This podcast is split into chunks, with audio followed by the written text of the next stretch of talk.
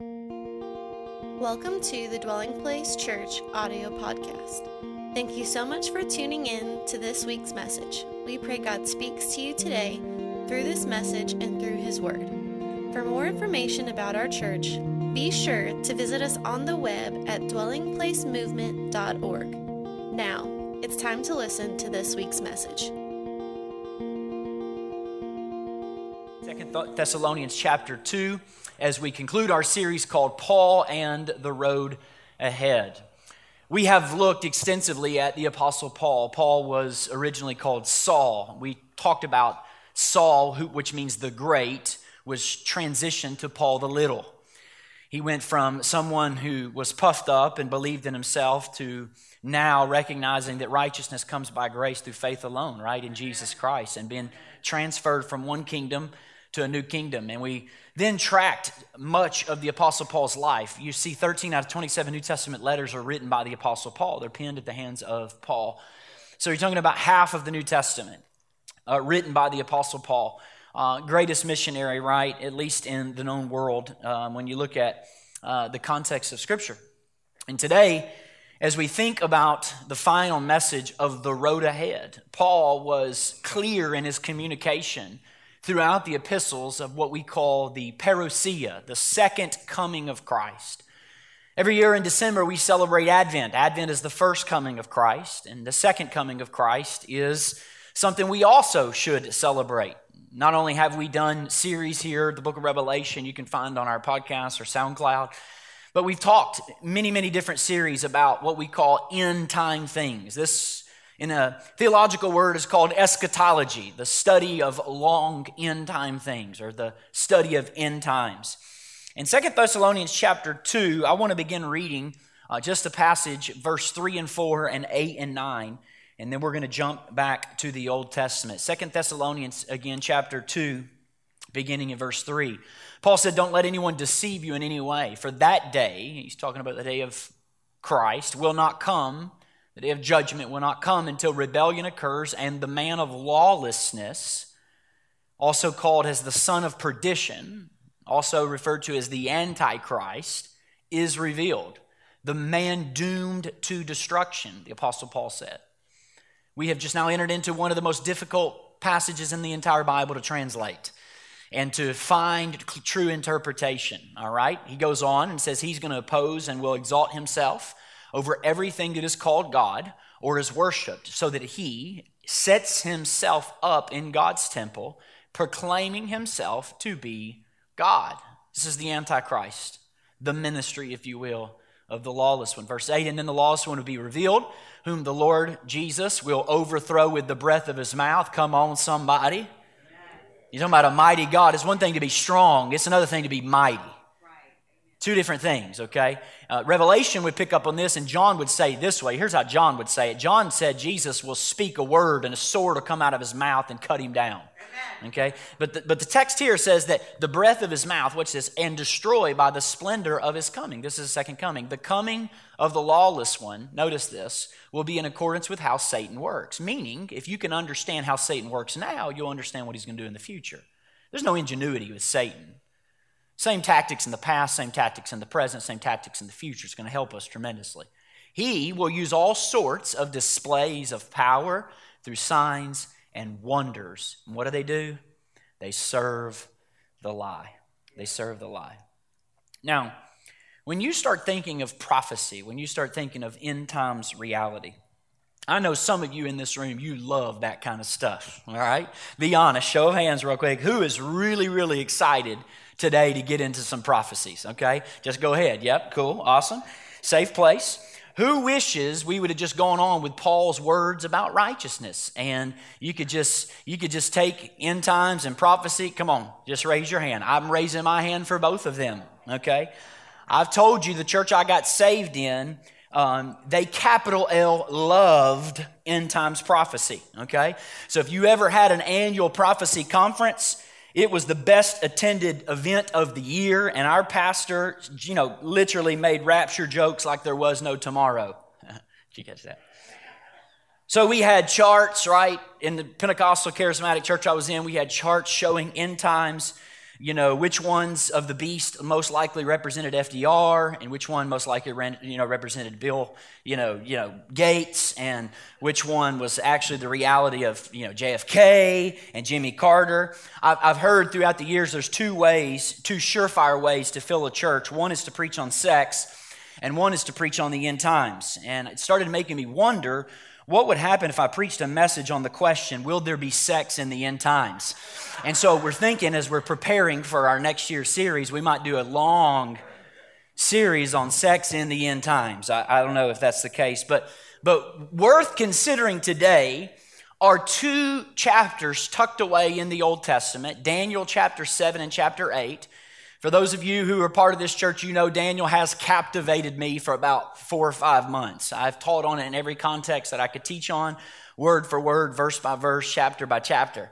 And when you get to Daniel chapter 7 and 8, you make a shift. Daniel chapter 1 through 6 are all about the history of Daniel and his, and his friends in Babylonian captivity. They chronicle the history. 7 through 12 are all kinds of visions, okay? And let me encourage you just from the outset prophecy is a major part of your Bible and my Bible. In fact, 25% of your Bible is prophecy. So let me say it this way for every single scripture you find in mention of Christ's first coming, there are more than eight about his second. Okay, so if you make a big deal about Christ's first coming, you need to make eight times the deal about his second coming. Okay, that's just in that's just in, in, in, sheer number of prophecies that we find within the text. So there's a lot of Bible in here, there's a lot to engage. Now, I want you to understand as we read these chapters of how the book of Daniel is set up. So, the first half of the book, again, chapters 1 through 6, it chronicles the adventures of four Hebrew immigrants, teenage boys that are living faithfully in the midst of a hostile culture called America, Babylon, um, where they had been taken captive, where they had been pulled out of Israel and taken to this Babylonian reality. Well, Daniel shows us how it's not only possible to survive, but to actually thrive in that kind of environment, to shine like stars, as the text says. Well, these first chapters of chapters one through six, catch this, are written not in Hebrew. Hebrew is the language of the Jews. You know what they're written in, chapters one through six? They're written in the language of Aramaic, which was the language of Babylon. Why, why does that happen? Because the focus is on shining out there in Babylon. So Daniel, when he's writing the book, is saying, This is how you shine in America. This is how you shine in their culture. This is how you, not at home, Hebrew people, but in exile, this is what you do. This is how you live. This is how you focus your life. Well, chapter 7, amazingly, shifts back to the Hebrew language because these prophecies that we're going to read are specifically given to God's people to prepare them for the future. So listen, prophecy in the Bible is not to be spoken to the lost. Prophecy in the Bible is written to the saved. Prophecy in the Bible is written to the redeemed to tell us, hey, here's a picture of the future. This is how you should live in the present.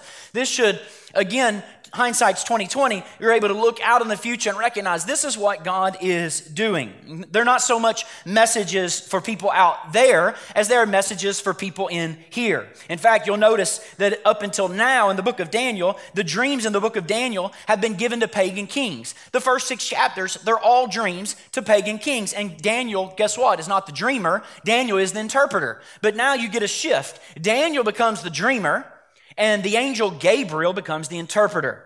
And that's what you get the whole rest of the book. But these prophecies are for God's people to teach us to look at the future as a way that we are able to now shine in the present. Let me ask you, as you just considered, I want you to consider from the outside of this message. When you think of a word that characterizes your attitude about the future, would that be stressful or peaceful? When you think about the future, when you think of the reality of the future, are you the kind of person who's just always depressed about what's going on? You're addicted to cable news. You're cussing at every anchor person. You're always griping about how the world's going to hell in a handbasket. You're always depressed about the kid, you know, about the world. We're leaving our kids. Are you the kind of person that, you know, finds himself hating? I mean, absolutely hating the way that other people voted last November. You can't stand the way that they voted, and particularly if they call themselves Christians. And so you and your mind are like, how could anybody be so dumb? How could anybody be so stupid and you find yourself always internally, whether you do it or not, trying to troll somebody else, trying to figure out what somebody else is going to post, what somebody else is going to give, living all kinds of just nasty messages, right? Or Are you the kind of person who, when you think about the future, you still, yeah, you understand, and we should think about the future, but you still have a sense of optimism about what God is doing in the earth?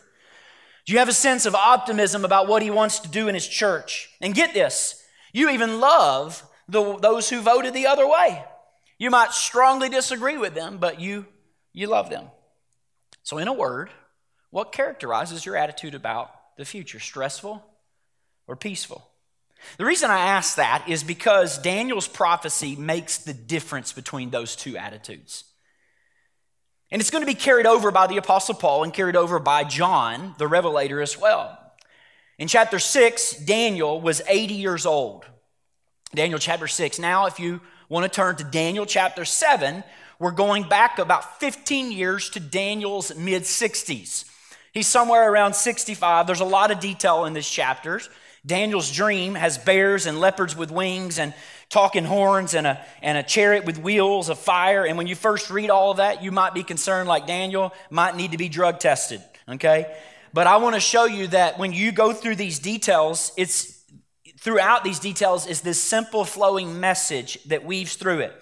So hang on, don't get overwhelmed by the details. There are going to be things today. It's going to be a lot when you're reading the visions. You're going to be like, what in the world? Just hang on. I promise. And I make this promise to you. I'm going to make it really simple for us at the end.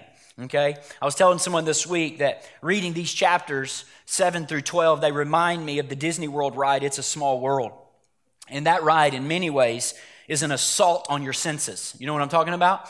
And when you go through, it's a small world. Everywhere you look, there, things are spinning, and you got individual scenes over here, and then you got somebody talking over there, and, and then you got images over to your left, and then images up to your right, and, and every direction. And you're thinking, have I gone to music hell? You know, like what is going on right now? And yet, in the midst of that whole ride, what do you have? A river moving you through it, and there is one song that is displayed and being played. And if you'll just sit and not get off the ride, if you won't jump off on the other side, if you won't get out of the boat, guaranteed you will make it to the end and you will be singing your, that song in your head the rest of the day to the point that you might need a psychiatrist to deliver you from It's a Small World, right? That's how Daniel 7 and 8 is. That's how the book of Revelation is.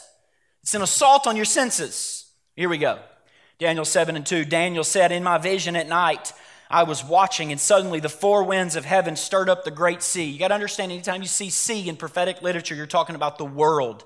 Okay, sea is the world. Four huge beasts come up out of the sea, each different from the other. Four are coming up out of the world. Now, in the Old Testament, beast, of course, and this is important, are metaphors for world governments. So, anytime you see a beast in Scripture, that's a metaphor for a government. So, we're looking at four kingdoms coming up out of the world. Let's continue. The first was like a lion but had eagle's wings. I continued watching until its wings were torn off. It was lifted up from the ground, and its feet like a man, and given a human mind. This, my friends, is Babylon. Taking notes in your Bible, I want to go ahead and write that. This is Babylon. The wings getting torn off represent God humbling Nebuchadnezzar to make him go insane. If you've not read, brushed up on Daniel, he just got done eating grass for seven years like a cow. Okay? Nebuchadnezzar was literally went insane. You say, what happened? He lifted up off the ground and he was given a, a, human mind, which represents, if you read chapter 4 and 5, he comes back to his senses and he has a conversion. You read that in chapter 4. Daniel is just painting the picture of what happens in Nebuchadnezzar's life. This is Babylon. Verse 5 Suddenly another beast appeared, a second one that looked like a bear, and it was raised up on one side with three ribs in its mouth.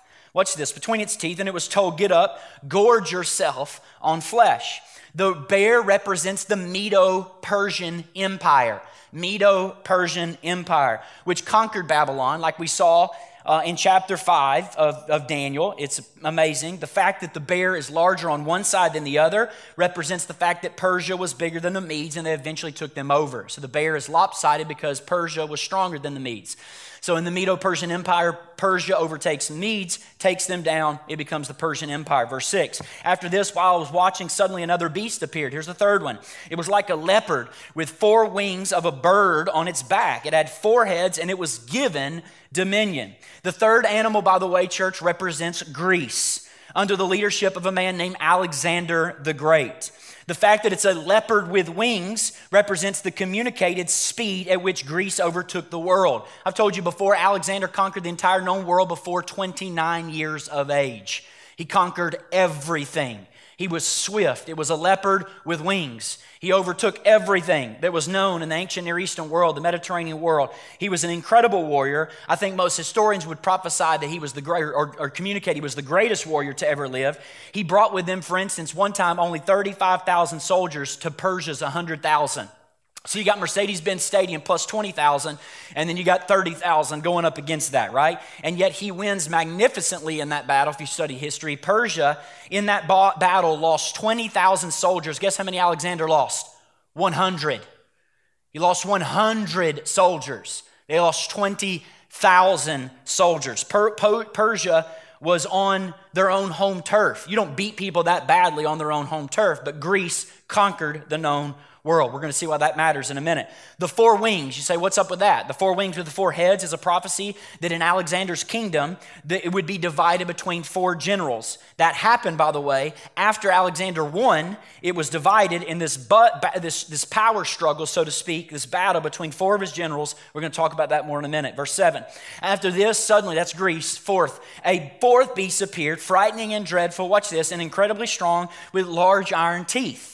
It devoured and crushed. It trampled with its feet whatever was left. It was different from all the beasts before it. Watch this. And it had 10 horns. This fourth beast is Rome. This is the Roman Empire who would conquer the Greeks. It has iron teeth. What is iron teeth? It represents Rome's incredible strength. You say, Craig, what are the 10 horns about? Well, horns in the Bible usually represent power, right? They represent the ability to damage something. That makes sense, right? Raise your hands if you have an animal, a pet at home, any kind of pet at home, okay? Dog, bunny, hamster, fish, okay? Some of you still have cats. I'm not sure why, you know.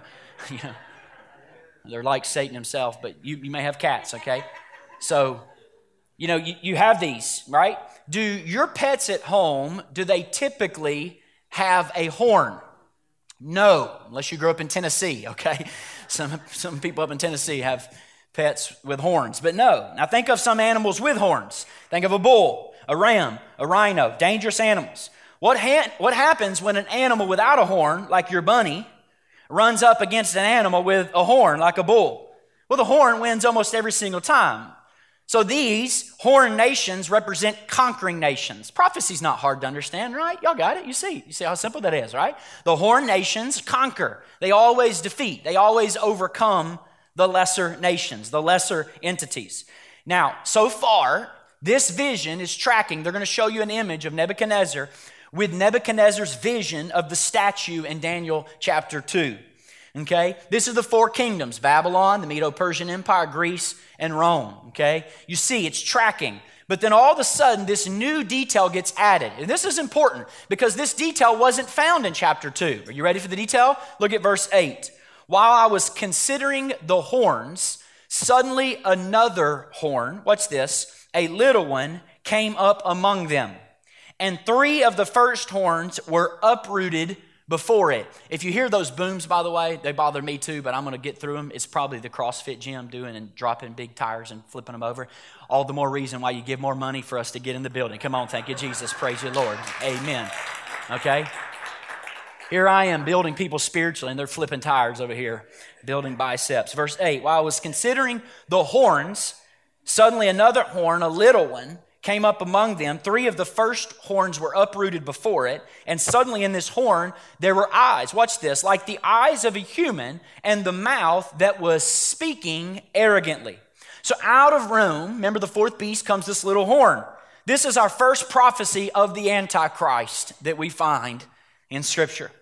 Notice Daniel says that this little horn has eyes like the eyes of a human, but it says like. This is a simile, our English majors, right? It's not that it is human eyes, but it's like human eyes. They seem human, but when you look into them, you see something different. I want you to think for a moment like the horror movies when you look into the killer's eyes and you see something, but it's not human, it's demonic.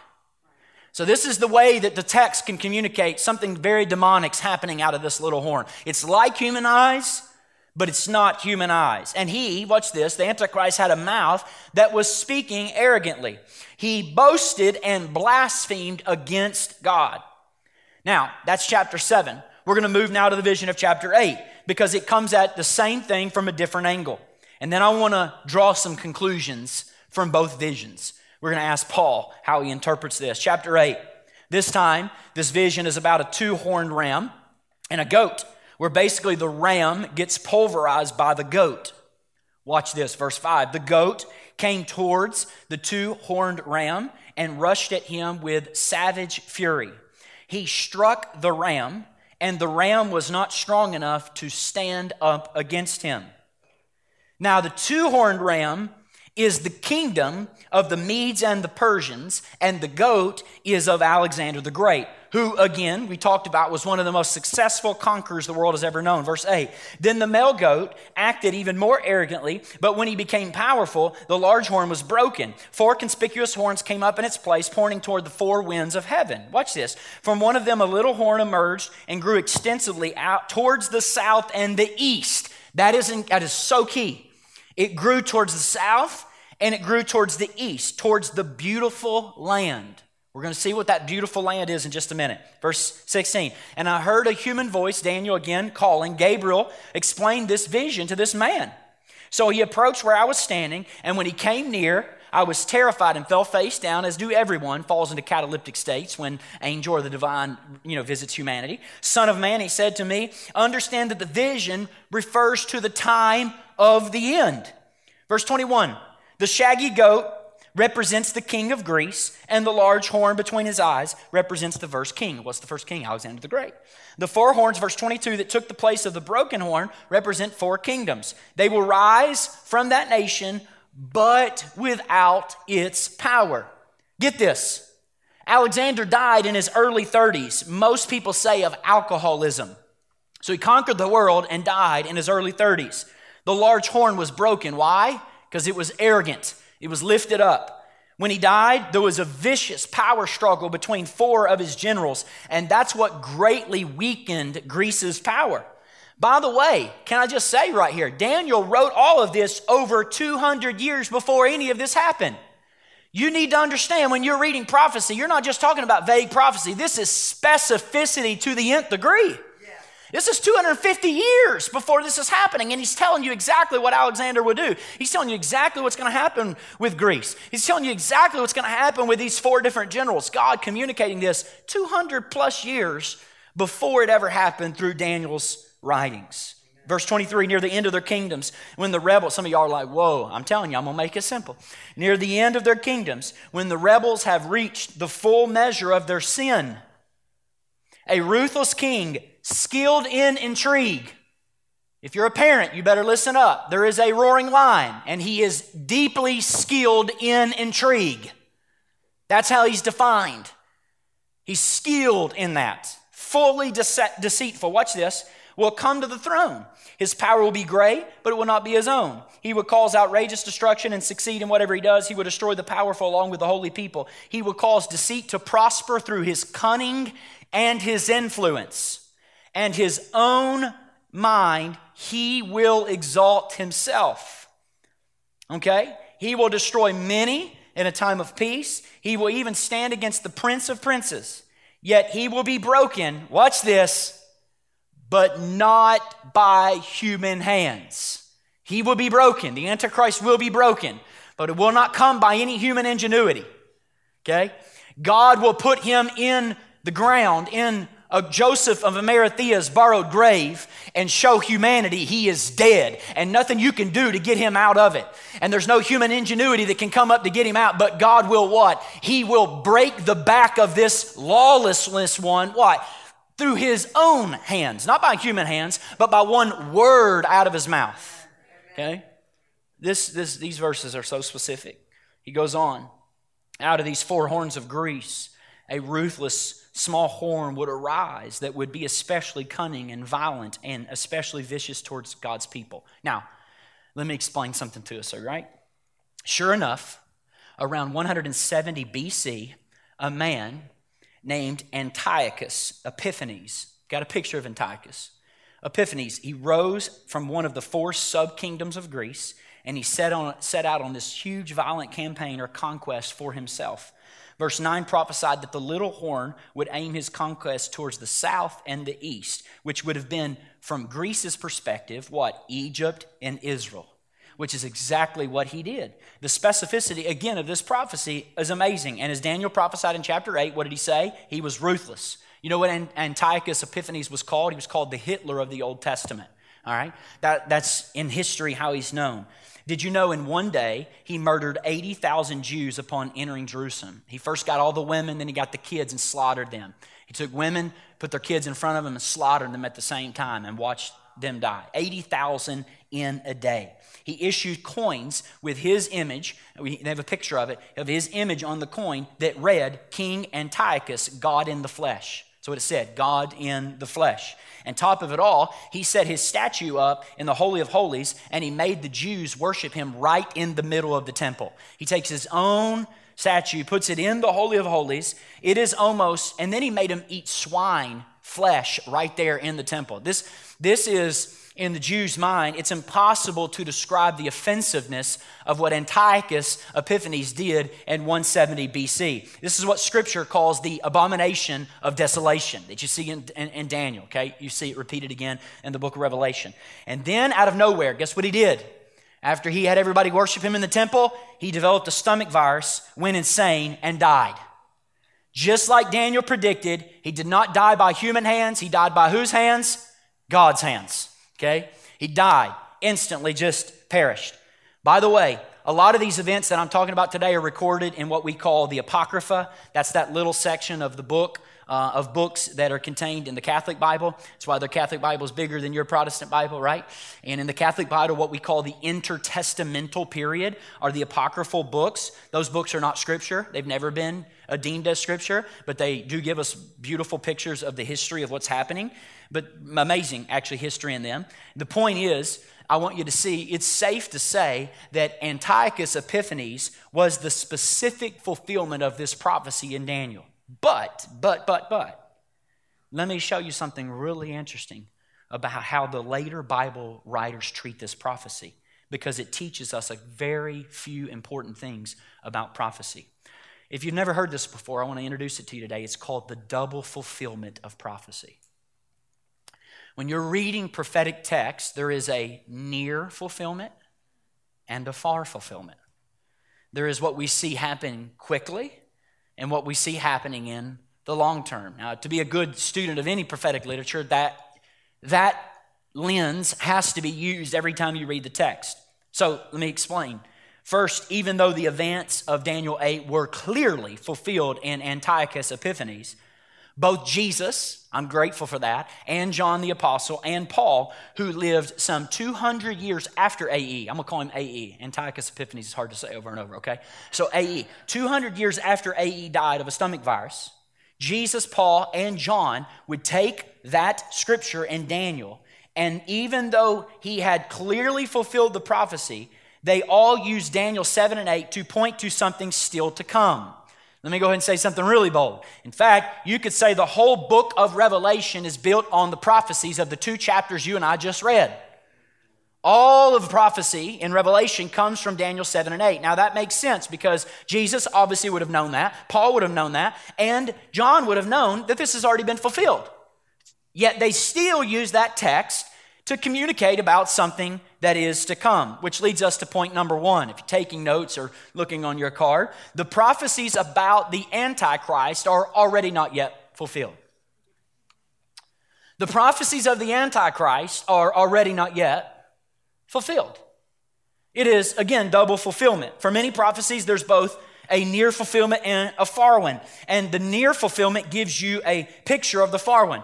And so a lot of times Old Testament prophets talk about fulfillments as if they're one, but they're separate, separate. And when you think of it like this, maybe this will help you a word picture. If you've ever been to the Rocky Mountains, when you go to the Rocky Mountains, you can stand on one peak and you can look off in the distance at another, what looks like one mountain with two peaks. And it looks like that. It looks like you got two peaks on one single mountain. All right? But if you want to travel to them, you would see that in between these peaks, that look like one individual mountain are actually two mountains separated by dozens of miles. But you don't get that until you get up close to it. And you're standing on this peak and you realize there's a huge valley before you get to that peak. From a distance, they look like one, but when you get up close, they're actually separated by a great distance. That's what Old Testament prophecy is like. That's exactly what it's like. The Bible presents these peaks together, but when you get there, they're two different ones. The Bible communicates them as if you're looking in, again, the long scope, and it looks like one reality, but ultimately, Antiochus Epiphanes was a picture of what the ultimate Antichrist would be like. So, in, in, in, in essence, the AE was the pre runner to the Antichrist, meaning we can learn about what's going to happen in the future by looking at the history. And we can understand what is happening in the world by understanding what are what has happened in the past. Okay? I'll give you an example of this in the passage you and I started with today. Paul, 2 Thessalonians 2, he talks about what? The future Antichrist. And how does he do it? In terms that are so similar to Daniel chapter 8. Listen to it again. Verse 9 The coming of the lawless one is based on Satan's working with every kind of miracle, both signs and wonders serving the lie. The Lord Jesus will destroy him with the breath of his mouth and will bring him to nothing at the appearance of his coming. You see it? This is all Daniel chapter 8 imagery. A future Antichrist is coming, Paul said, and he'll do the things that AE did. By the way, what is very interesting to me is that the temple was destroyed in 70 AD and it's not been rebuilt yet. Now, there's talk about it all the time, but there's not follow through yet. But passages like this imply that that will, or it will happen eventually, and that the Antichrist will aim for it.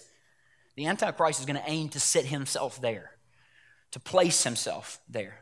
My point is that the prophecies of Daniel 7 and 8 are both behind us and before us. They're in our rearview mirror and they're in our windshield. AE was the first fulfillment. The Antichrist is the ultimate fulfillment. The first one, AE, sets some patterns which will be fulfilled by the second one, which leads me to our second point today, which might be more important even than the first one. Here's point two. In every age, in every age, i.e., especially our age, the spirit of the Antichrist is at work. In every age, the spirit of Antichrist is at work. I called it Satan's spirit, it's however you want to phrase that, the spirit of Antichrist. Notice what the Apostle John says. Can we read John? 1 John chapter 2. Notice what John says. He said, Children, it's the last hour. It is the last hour then. Folks, if it's the last hour in, in 85 AD, what, what kind of hour you think we're in in 2021? Okay? Well, where are we at on the clock? If it was the last hour then, where is the hour now? And as you've heard that Antichrist is coming, even now, many Antichrist have come past. It's already happened. Even as one is coming, John says, Antichrist have already showed up. Even though the ultimate Antichrist is coming, the spirit of Antichrist is already here, which means we can learn from what we see in these chapters of what to expect in our day. Let me give you another example of this. In, G- in Mark chapter 14, fascinating. Jesus on trial. In Mark chapter 14, Jesus, aren't you so glad Jesus takes the Old Testament text? It brings so much strength when I read these texts because he considered them inspired. And so when he uses them as inspired literature, it's amazing to me. And what Jesus does in his own trial is he takes Daniel 7 and 8 and he applies them to his own trial. Go read the text, Mark 14. Even though he lived hundreds of years after AE and thousands of years before the ultimate Antichrist, he said to the Sanhedrin, You guys are playing the role of the beast and the Antichrist in that chapter, and I'm playing the role of God's people.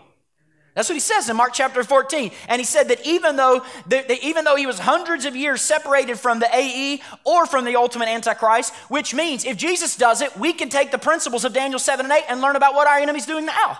So Jesus can do it then, we can do it now. That's faithful Bible interpretation. That's faithful scripture interpretation. So, Craig, what does the Antichrist, what is he about now? Well, this is the body. This is what I want you to feel saturated in. Three things that I want to see from the text that Antichrist is up to now.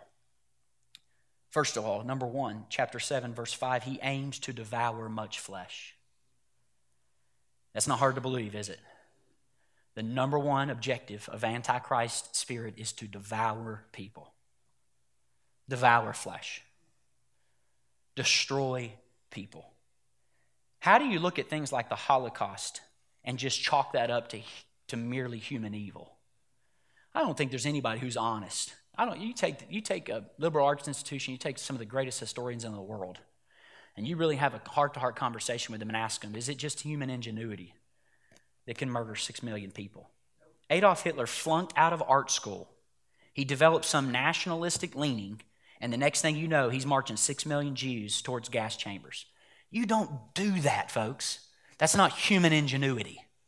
That's not a human coming up to rise to power and all of a sudden devising such a wonderful scheme. And I say wonderful in terms of evil, right?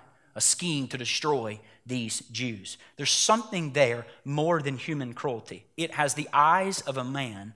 Behind it, though, is something demonic. People say, well, that's naive. Well, if you think that's naive, I think you're naive. I don't know how else to say it. That's not naive to believe that this demonic realities. I've reading, started reading back through a biography, and it is fascinating to me of the demonic oppression that Adolf Hitler went through when he was by himself. Have you ever studied the history of what he happened at nighttime? Uh, most of the people that were closest to him say his voice was not even the voice he used ever in public rallies. It's a totally different, empowered voice, just something altogether distinct and separate. And you think about this eyes look like a human, but something much deeper. The 20th century has seen so much moral and technological advancement, but still it was the bloodiest century of all human history. I mean, even things that we don't ever talk about in history class, like in 1915. Did you know the Turks in Turkey? They came to believe the Armenians sharing their country with them were actually a problem, and so they set April 24th, 1915, as Armenian Liquidation Day, and they murdered 600,000 Armenians in cold blood in one day. 1915. One day, 600,000 people. The Japanese declared a Black Friday during World War II, where Japanese troops went through Alexandra Hospital in Singapore and they bayoneted all of the patients, doctors, and nurses and kids in one single day. In 1932, uh, Joseph Stalin he executed over 10 million of his own countrymen and starved another 7 million to death through enforced grain quotas. So 17 million people. Now, again, history, what do we do? And I'm not saying we shouldn't, but we only talk about the Holocaust 6 million people. We don't talk about the 17 million people killed by Joseph Stalin alone. We have Mao Zedong, Pol Pot, Kim Jong, the Hutus and Tutsis in Rwanda, and all of that where? In the last hundred years. Antichrist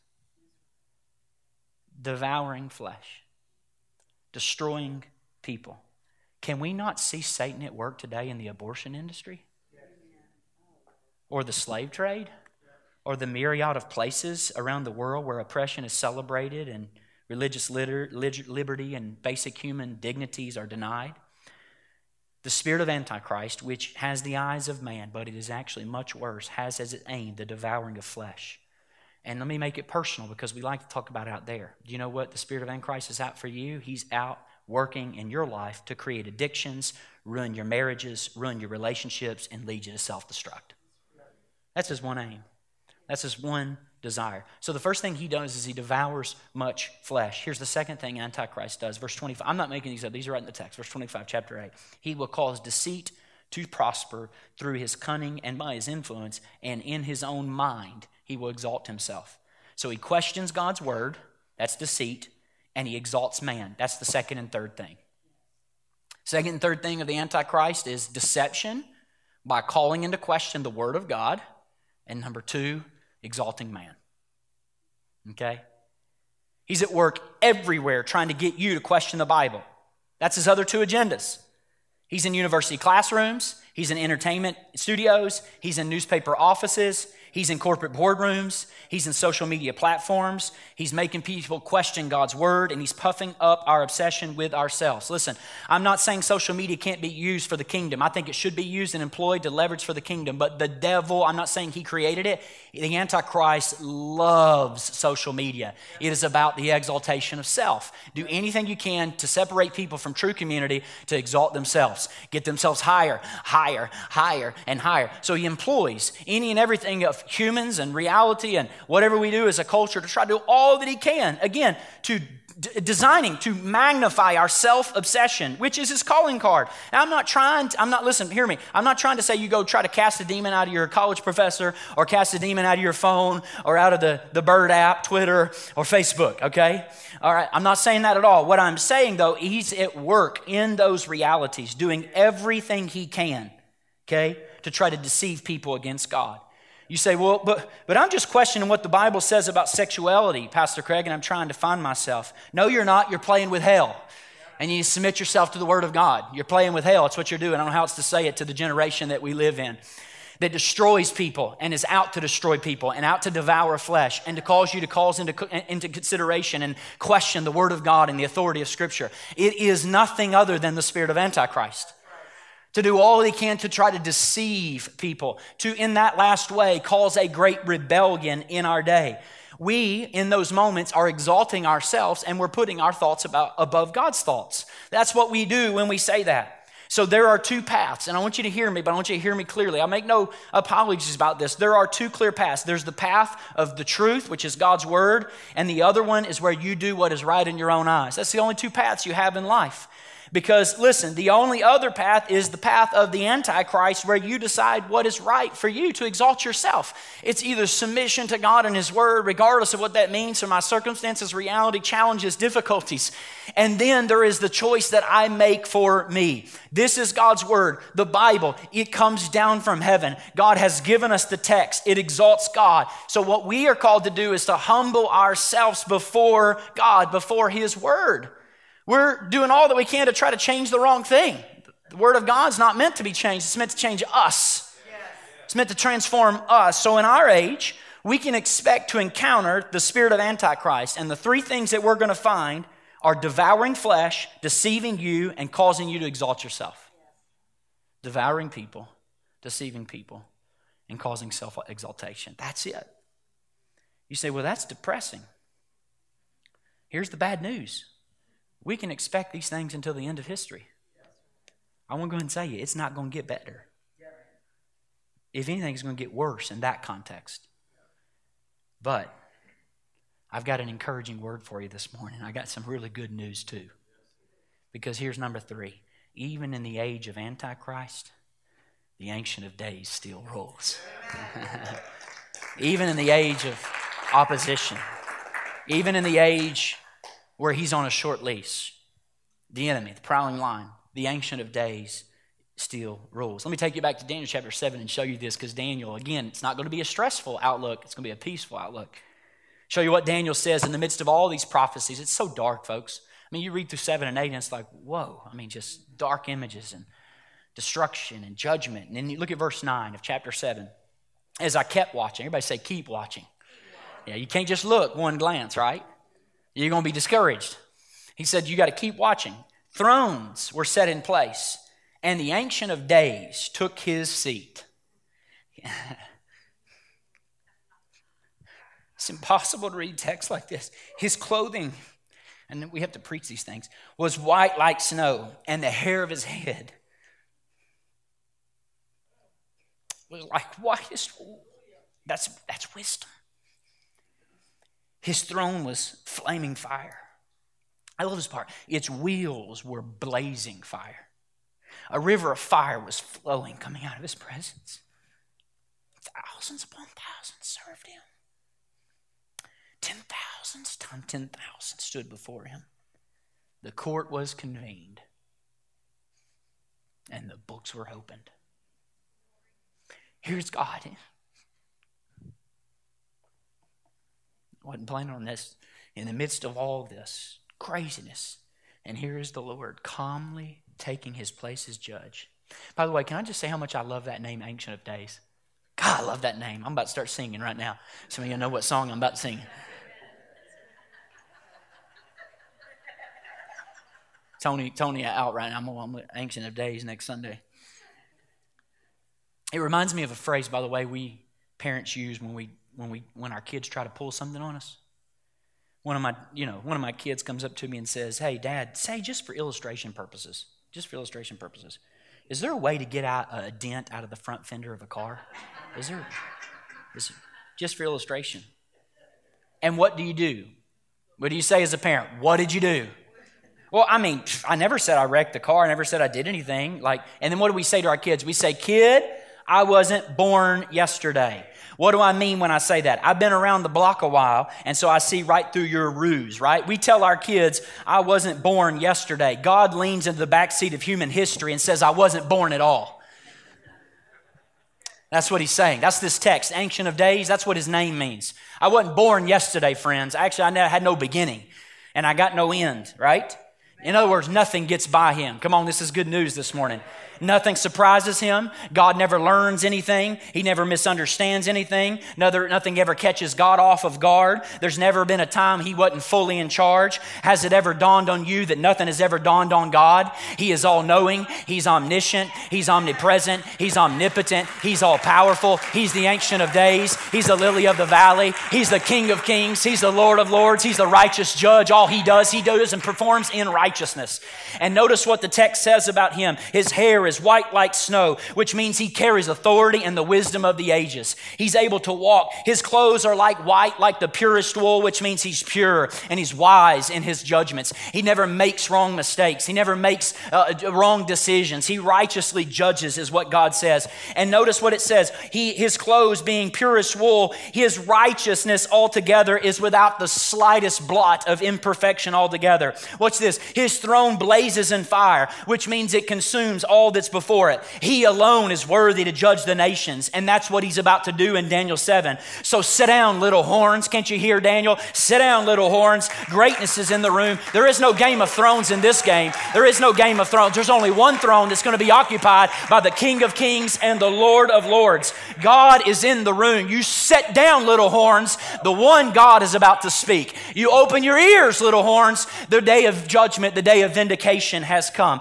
By the way, you know what I love about this text? is that God's throne has wheels and they're on fire. How cool is that? If you grow up like a monster truck, this is like a big tricked out monster truck. All right. God is setting on a tricked out monster truck. All right. Maybe, maybe. But what I think it is communicating is that the Ancient of Days is not stationary, uninvolved in the things on the earth, separated by us from a great distance. His throne has wheels, which means he goes to where his people are and he doesn't have to get off the throne to get there. He just takes his throne right up into your situation. His throne's got wheels. He can just roll his wheels and throne right into your situation, and he's not separated by his authority. He's not separated from what he desires and what his rule and reign and the jurisdiction of his kingdom.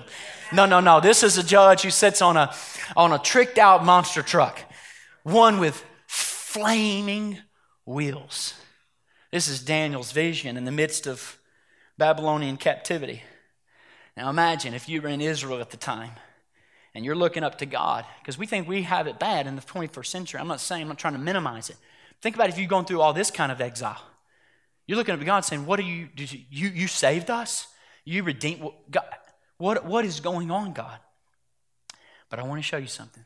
It is so interesting to look at how all of the events that Daniel predicted, which seemed so dark at the time, actually ended up working out for the furtherance of God's purpose. Can I give you just a few minutes? Just, just think about this. For example, when Persia took over Babylon, did you know that Persia actually rebuilt Jerusalem and the Jewish temple? And they paid for it and everything? The temple would be crucial for Jesus' ministry and for Jerusalem. Guess who paid for it? Cyrus. So God used what? Persia overtaking Babylon for whose good? The church is good. God's people's good. Let me give you another one. Then God raised up Greece. Guess what Greece did? They united the world under one trade language. It's called Koine Greek. Koine means common. It's what your New Testament's written in, which made it easier for the gospel to spread rapidly throughout the world with the writings of the apostles because everybody would know the same language. You tell me that wasn't in God's providence and desire and sovereignty to know that the gospel could be spread now because Greece, Alexander the Great, overtook the known world. Then guess what happened? God raised up the Romans who built a system of roads that made it possible to transport for the gospel from place to place. Had there not been Roman rule, there would be no roads in which the gospel would find and leave that fertile crescent and spread throughout the world. You know what Paul did? He summarized all of this in Galatians by saying, When the fullness of time had come, God brought forth his son into all this mess, in all of this mess. So, in all of this challenge, in all of this difficulty, God was creating a perfect situation for the coming of the Messiah and the spread of salvation around the world. What is my point? My point is this God does everything, everything, everything, everything for his purposes. He can use anything in our lives that seems to be even origin, uh, or, having its origin outside of God's desire or God's design, you think He can use it for His good. And more good news. That's true of your life too. The good, the bad, the ugly, all of it is for the glory of God. What He does with the big picture, He does in the small. What He does in grand scope of human history, He does in our individual lives. Every disaster on the planet God is using in ultimately to move his church forward. I didn't say he was the author of it, I said he uses it. Every bit of it. In every tragedy, in every difficulty, God uses it to move the church of Jesus Christ forward. I was reading again the text this week in Revelation chapter 1 where John the Revelator is on the island of Patmos and Jesus shows up behind him. And He hadn't seen him in about 50 years, has he? And he turns around and he falls like a dead man. And the Bible says that when he looked at him, Jesus, John tells him, he said, in his right hand, everybody say right hand he held seven stars. You know what those seven stars are? They represent the seven churches of Asia Minor. And what God was saying right there, Jesus was saying to John, I know it looks horrible back in, in Asia Minor. I know it looks challenging. I know it looks like the church might be extinguished. I know it looks like the gospel might be extinguished because of all the persecution. But you got to know right in the midst of the turmoil, guess what Jesus is holding in his hand? He's holding the churches. Do you see what that shows us about what we should be about? Let me say it again and ask it again. Do you see what Jesus holding seven stars shows us what we should be about? If this is what Jesus is doing on earth right now, he's holding seven stars. If Jesus right now in heaven has seven stars in his hand, what, what, what's in your right hand is what you're doing. That's what the text says, right? So anytime you see in the text any, someone holding something in the right hand, that's what they're about right now. So if all the seven stars represent the seven churches, which represent all churches everywhere, and they are in his hand and they are his focus. You know what? That should make us say that's what we should be about as well. We should be about the church of Jesus Christ. We should be about what God is doing in the earth. Now, I, listen, I want to say this without apology. I want to say it boldly because I sense the Spirit of God telling me. I know not all of you are, are called to work in the church like I am. I know you're not all called to be fivefold ministers. But if Jesus shed his blood for the church and what is in his right hand right now is the church, it ought to be the center of your life. It ought to be the center of your family's life. It ought to be the center of what you're doing. It ought to be the center of what you're desiring. It ought to be the center of your ambition. It means you should not be a religious spectator that shows up on the weekend for a religious pep talk. You ought to be involved in seeking the mission. The time is now. The judge is seated at the door, ready to judge. We should be about what Jesus is about. If Jesus put his blood in it, you should put your life into it. If Jesus gave his life for it, we've got to give our lives for it. And listen to me the point of Revelation is not to give you details for idle speculation about Christ's second coming. The point of Revelation is to motivate you to give your life to make sure everybody knows about the first coming. So if all we do is, is sit back idly cont- contemplating and pontificating theoretical realities of the second coming and not be motivated to go tell people about the first coming, we've missed the point of why the text has been written. See, the first time he came bringing salvation, the second time he comes, he will bring judgment.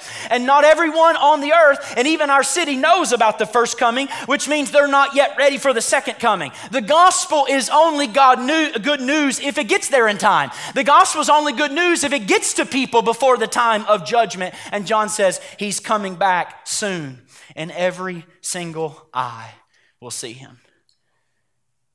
All eyes will see the judge. I read a story this week that reminded me of that. Come on, Jesse. It's the story of how a man named Dawson Trotman started a ministry called the Navigators.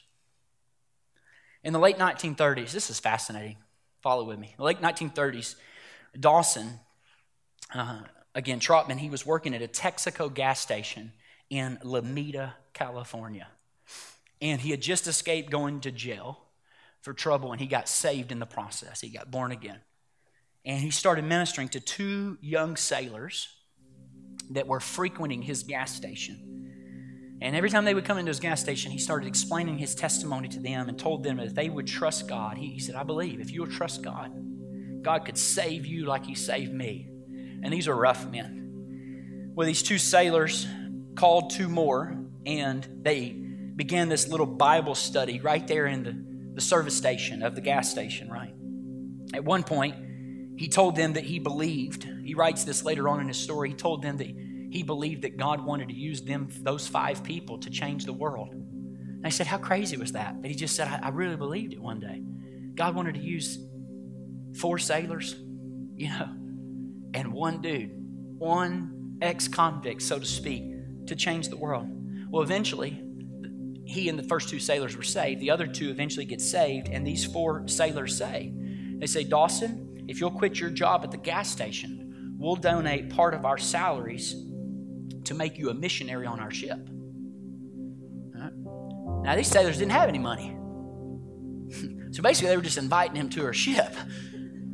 They said, just quit your job, Dawson. You can come and, and do Bible study on our ship. We've talked to our captain, and he said, you can do a Bible study on there. Well, six months later, okay, this is, to me, amazing. There's been a hundred conversions on that ship, and twice that many meeting for a regular Bible study called the Navigators. The name of their ship, by the way, church, was called USS West Virginia. And just a few months later, after the Bible study got going, the name of that ship, the USS West Virginia, got redeployed to a place called Pearl Harbor, where it was sunk on December 7th, 1941. And all of them went down. Sounds like a tragedy, right? And it was a tragedy, Pearl Harbor. But all of those sailors, the ones that, say, that, were saved, that had started that navigator Bible study, got redeployed onto other ships. And by the end of the war, there were 800 ships that had Bible studies led by the navigators. These young men came back to the United States, and under the GI Bill, they were spread out around universities all across the nation, and they started Bible studies on campus. This resulted in a formation of groups called InterVarsity and called Campus Crusade for Christ. That's what happened. When these men Five men in a gas station were deployed onto a ship, and the tragedy happened. God used it for the further advancement of his kingdom and his glory. And in a presentation years later, Dawson was talking about his ministry success, and he said that the need of the hour, this is what he said. He said, The need of the hour is just to believe that God is good and then in the end days, Paul in the road ahead is just to believe he's the ancient of days, that he sits upon the throne, and he will be true to his purposes in all times and all places, and he will be true to you if you're obedient to his will. He'll be true to you to your dying breath. And this is what he said. This is, this is him. Dawson said, God's calling us today. God's calling to us today is to recognize that our circumstances, as difficult as they may, as, as hard as they may be to understand, do not counteract the eternal truth that our God sits upon the throne and he does what he intends to do. He will use everything to further his purpose. Saints, God's doing the same thing in your life. When you study Scripture, you realize God is up to hundreds and hundreds of things in our lives, and at any given point, we're only aware, aware of about two or three of them. He's up to thousands of things in your family's future. You know about five of them, maybe three of them. And even better, fourthly and finally, Daniel tells us one day the God who rules over the world will come to rule in the world. He will come around here. Verse 11, as the band comes, I watched then because of the sound of the arrogant words the horn was speaking. As I continued watching, suddenly, like one, like a son of man, everybody say, son of man, was coming with the clouds of heaven, Daniel said. He approached the Ancient of Days and was escorted before him. He was given, given dominion and glory and a kingdom so that those of every people, nation, and language should serve him. His dominion is an everlasting dominion that will not pass away, and his kingdom is one that will not be destroyed.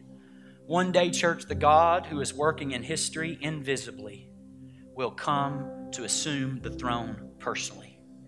And in that moment, the power of the Antichrist will literally evaporate in front of him.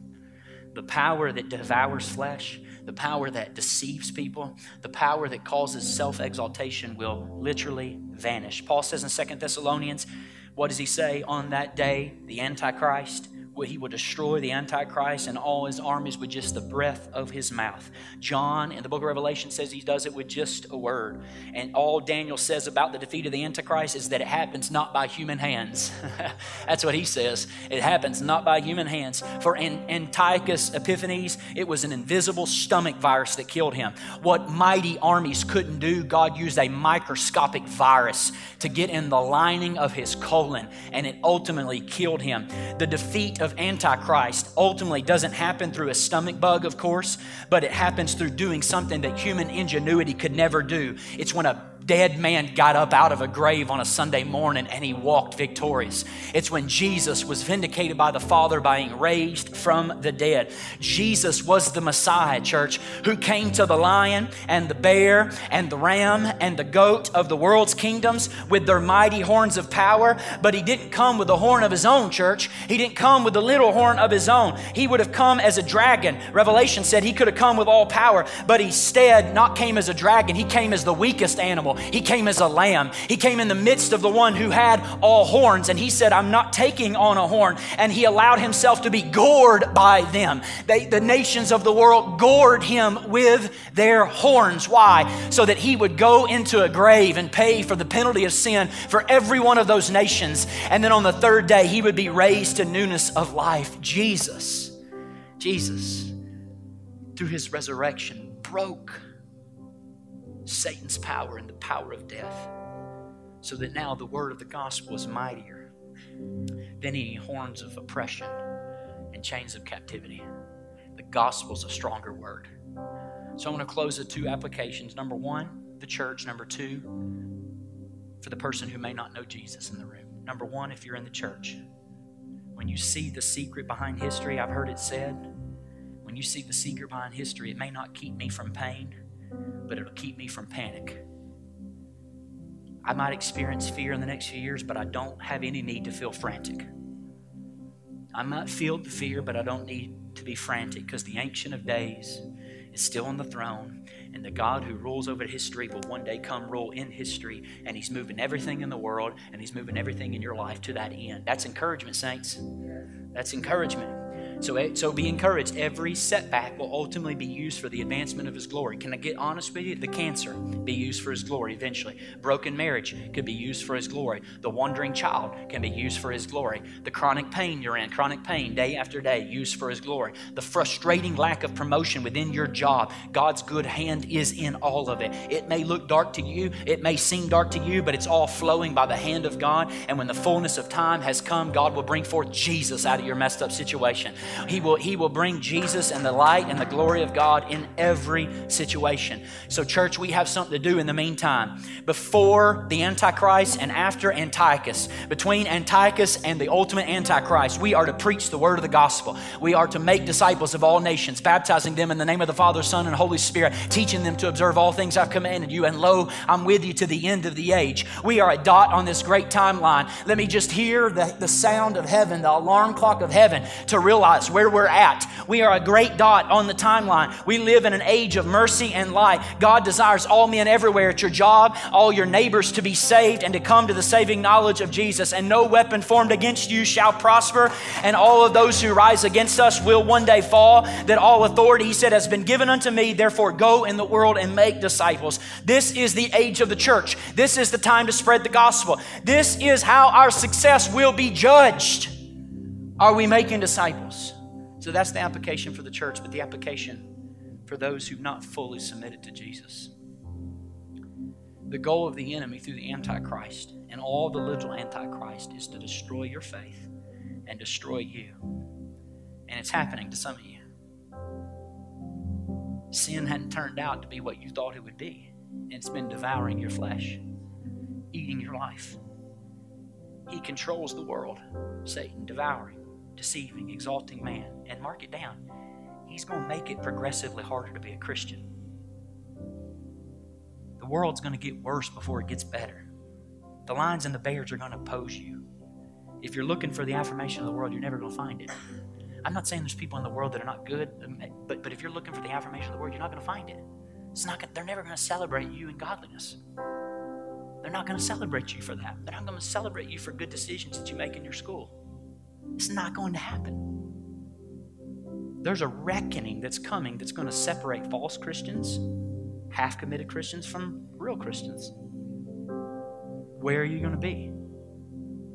If that scares you, you can give yourself fully to Christ right now and admit, you know what, I can't save myself. And I need Him to do the saving. And I want to submit fully to His authority. You can do Thank you so much for listening to this week's message. If you would like more information about our church, be sure to visit us on the web at dwellingplacemovement.org.